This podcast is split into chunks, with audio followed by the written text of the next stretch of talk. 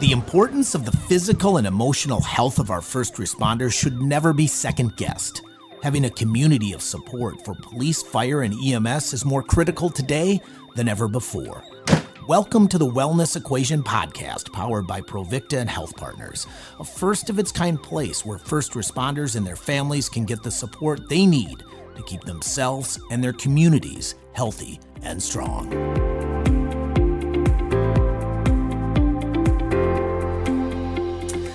Hi, hello, everyone. I'm Andy Skoogman, host of the Wellness Equation podcast. COVID 19 has definitely changed the way we've lived and worked the past two months. Our sleep, eating, and exercise patterns have all been disrupted. For first responders, their regular work schedules have also likely been pretty messed up. Even how we interact with our social circles, our friends, our extended family, all of these relationships and routines, they've all been different. In episode 5 of the Wellness Equation podcast, we talked with Dr. Paul Nystrom, Provicta's medical director and an ER doc at Hennepin County Medical Center in Minneapolis. He actually sees some wellness silver linings in what seems like a dark and cloudy past couple months. So, Paul, thanks for joining us today. Tell us uh, briefly, just give us a brief uh, background on yourself. All right. Uh, yeah, thanks for having me, Andy. Um, I'm an ER doc and EMS doc at HCMC. Uh, that's my essentially my full time job there. But uh, I'm also a fully sworn officer, uh, fully sworn but part time officer at Plymouth, uh, coming up on almost four years there. And I was a, a part time deputy out in Meeker County prior to that. Um, uh, my main interest and why why I'm on this is my main interest is wellness for public safety, um, sort of separate from what I do in the ER. Um, and I'm a big believer in doing getting the big things right. And, and when I say big things, um, I think you've, you've probably touched on some of these already on prior episodes, but uh, nutrition, sleep, exercise, and community are the things that I consider to be the biggest the biggest determinants of long term health. Um, it's not made up of uh, drugs and pills and surgery. It's it's getting those big things right, um, and especially during this time when things are uh, I, would, I guess turmoil would be a word for everybody's got a different schedule and different demands on them now. I would say those things are, are even more important right now. Talk a little bit more about that. Um, despite uh, a lot of disrupted plans with COVID 19, kids are home, um, people are working from home, gyms are closed, um, life is basically turned upside down. Um, despite all that, um, you you sort of see some benefits in this, and, and what are they? Yeah, and there's a few we can talk about, but the first one I see is um, so we're talking about meals. Um, just looking at some numbers, I googled some numbers here. So if, if this describes folks, um, about 56% of Americans eat out, take out, or delivery uh, two to three times a week. About 10% do it four to six times a week, and 6% do some version of that again, eat out or take out or delivery every day. So with all of that, with all your options for eating out gone, um, I guess you, you need to keep doing takeout and delivery, or you can start cooking on your own. Um, and having the time to cook with a lot of families don't have as many activities going on. So between parents and kids not having activities, not having sports, not having school, all the things that kids are involved in, um, everybody's home. Um, I talked to a friend who's, who mentioned that they sort of just sit around with their kids looking at each other trying to figure out what to do. So um, you don't have to rush anywhere. Like, okay, well, let's we're going to make dinner. Uh, we're going to eat dinner as a family, and nobody has to rush anywhere. So why don't we make dinner? Let's cook dinner. So let's go to the grocery store. Let's get some groceries. Let's actually talk about what this looks like. And it could be sort of a maybe for a lot of people it's a it's a new activity altogether, but um, it doesn't have to be complicated uh, to start cooking uh, some of your own meals. So I mentioned this to Kevin Coughlin, also a member of the Provicta team, um, in a previous episode. I'm a horrible cook horrible. My wife's a great cook. She gets tired of cooking for me. She looks at me and says, Will you do something? Will you cook? Oh, where do I start? Do you have any ideas on recipes, cooking ideas? What do you recommend? Well, a couple a couple of places to start. One, I would say uh, one of the best websites that I like is called DietDoctor.com. I don't like the name, but uh, so I don't like to think of food as a diet. I think of it as nutrition and think of it as a long term thing. And most people associate diets with something they hate and something that doesn't work. Uh, but nonetheless, it's a great website. Uh, there's tons of free stuff on there to start. But besides that, they also have a $9 a month membership uh, but it also comes with a 30 day free trial. So you sign up, you got 30 days to see if you actually like it. The benefits of the members only site, and I don't have any financial ties to them. They're actually out of Sweden. The doc's out of Sweden that runs this thing, um, but it doesn't. They use a, a member uh, fee because they don't take any industry funding, which I think is a valuable thing. Um, so, but anyways, the the during that 30 day free trial, you can you can see if what they have is helpful to you. They have recipes, there's videos, movies you can watch. So everybody's got maybe more downtime to look at watching Netflix. So you could watch a bunch of nutrition videos or movies about um, documentaries, that type of thing. But specifically the recipe piece that I played with a little bit, you can actually program in what you want your recipes for the week to be, and it will spit out a shopping list. So that's a pretty easy step to say, okay, we're going to cook these things. Here's the recipes. Yep, I, that one. No, I don't like that one. Yeah, that one looks good. We like those ingredients. Sure, let's do that. And then you take that list and you can go to your Walmart, Hy-Vee, Costco, whatever, and everybody's doing drive-by pickup for groceries if you want. So you don't even have to leave your house potentially, or just drive to the store and get it. But you got your recipes right there. You got the shopping list right there. You can plug and play um, as you see fit. Uh, the other thing that I would suggest is um, if you just Google around the internet and look at what, whatever your preference for your nutrition is, and that when I say that, I, I mean there's paleo, low carb, high fat, keto, vegan, vegetarian, Mediterranean, South Beach, real food, whole food. There's lots of differences in those. The the unifying feature of any one of those, or I'd say those and others that maybe I haven't mentioned, is that it's real food. It's whole food. It's not processed food. Um, it's something you cook yourself. It's meat and vegetables and healthy fats. Those are the big, the big ingredients uh, in any version of those. So whether you want to eat more plants and do the plant plant thing, um, I'm not a fan of that. That's my bias. I admit that. But um, eating healthy fats, vegetables, and meat, eggs, dairy, those are real ingredients, not processed stuff, not stuff that comes in a box, uh, but real ingredients would be. So even the most ardent uh, paleo folks and the vegetarian folks, uh, they might uh, butt heads a lot, but they would both agree that real ingredients in real food um, is, a, is a key component of any of those versions of eating. So great tips on food.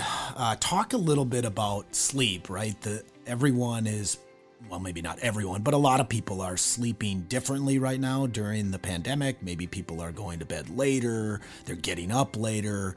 Um, uh, it's just their sleep their sleep pattern has been disrupted by all of this. What are some tips for better sleep, particularly during COVID nineteen?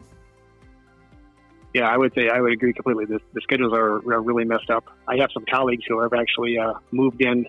The two single two guys are living like they're single roommates, and they moved the families in with extended relatives because they have some elderly uh, grandparents who help with childcare, and they're trying to avoid those folks getting sick. So they're they have completely disrupted uh, living situation. But um, a couple of the big things is that you just have to prioritize getting good sleep one, one of the key pieces of that is having a routine. So a routine around going to bed and a routine around, around waking up, whatever that looks like.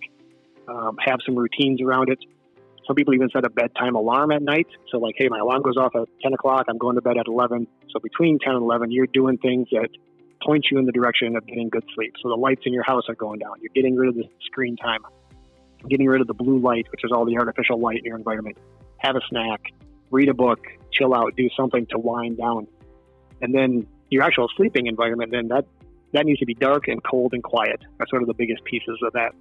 So what that looks like exactly for you, maybe it's dark blackout shades, uh, putting tape over smoke alarm lights, carbon monoxide alarm lights, like getting alarm clocks, TVs, any big lights.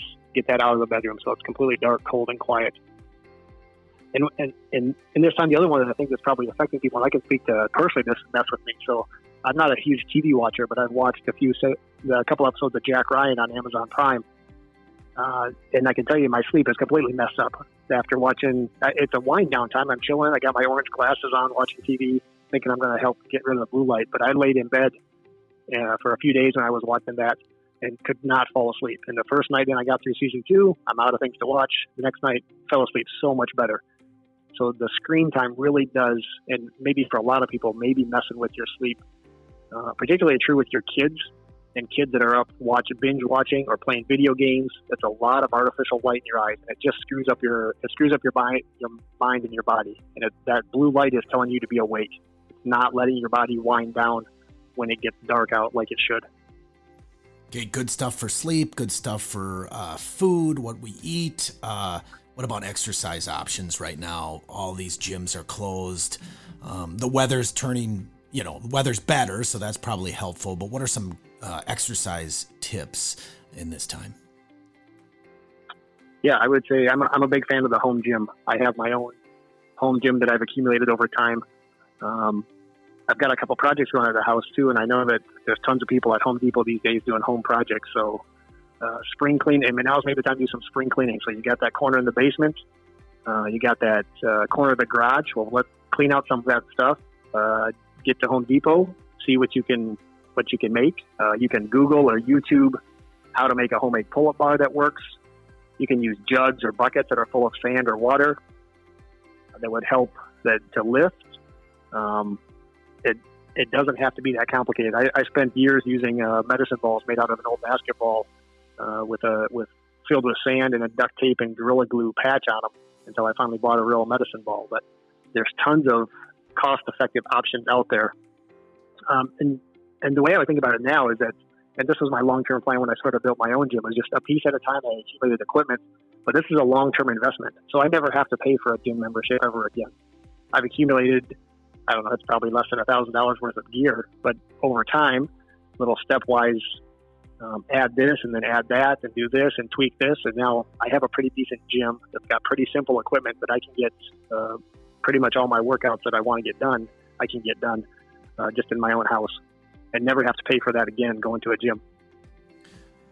Dr. Nystrom, let's final question is one that I think is um, really important, and, and it's around um, truthfully being lonely, right? And feeling isolated away from uh, your friends, your coworkers. Um, maybe for first responders, that's not the same so much because they're out there uh, still working um, and doing great work. But um, there's still probably a, a, loss of a sense of community. Um, people don't have sports teams that they play on. Um, so, kind of this talk about this loss, this solidarity, or this um, loneliness, loss of community that uh, we're all experiencing, some more than others, but I think everyone to some extent. Yeah, I would say that is actually a really big, tough one. And uh, there's a great podcast we could link to uh, from Peter Attia that talks with uh, Paul Conti, a psychologist or psychiatrist that uh, he has on there, and talking about how there's this turmoil where you're you're in your own house and whatever that looks like. Some people have pretty decent options where they live. Some people are pretty tight quarters, but there's this there's this feeling of not wanting to be where you are, but not really knowing what it is that you want to be doing. It's it's a very different feeling, I think, than people have had, for most of us have ever had before. Um, and we can link to that one. But the other thing I was going to say about that is that, uh, and this was I didn't make this up, I read on or read somewhere else. Um, we should be calling it physical distancing and social solidarity, because social distancing makes it sound like we're all we're, we're not coming together. And it's not, and I don't think that's the intention of, of the wording of that. But when you think about it, we need to be physically distanced from each other, but we need to be pulling together. Like, yeah, there's a reason why we're doing this. It's the best guess that the experts have. This is the way to ride this thing out. At the end of the day, there's going to be plenty of talking heads who are going to say, "Yeah, we did too much. We didn't do enough. We should have done it sooner. We should have done later." Don't, we, we can second guess that to death, and it will get second guessed. But right now, I think it's what the experts are saying we should do, so we need to be doing it. Uh, some ways to avoid though the social distancing. Again, keep your physical distance, but avoid the, the social distancing or feeling alone. Uh, with with my own colleagues, we used to do it. The EMS docs would do breakfast like once a week, on most weeks. So we've done a couple impromptu Zoom meetings. So we at least get to see each other's face, chat a little bit, crack some jokes, have some of that interaction that we would normally get over breakfast in the morning.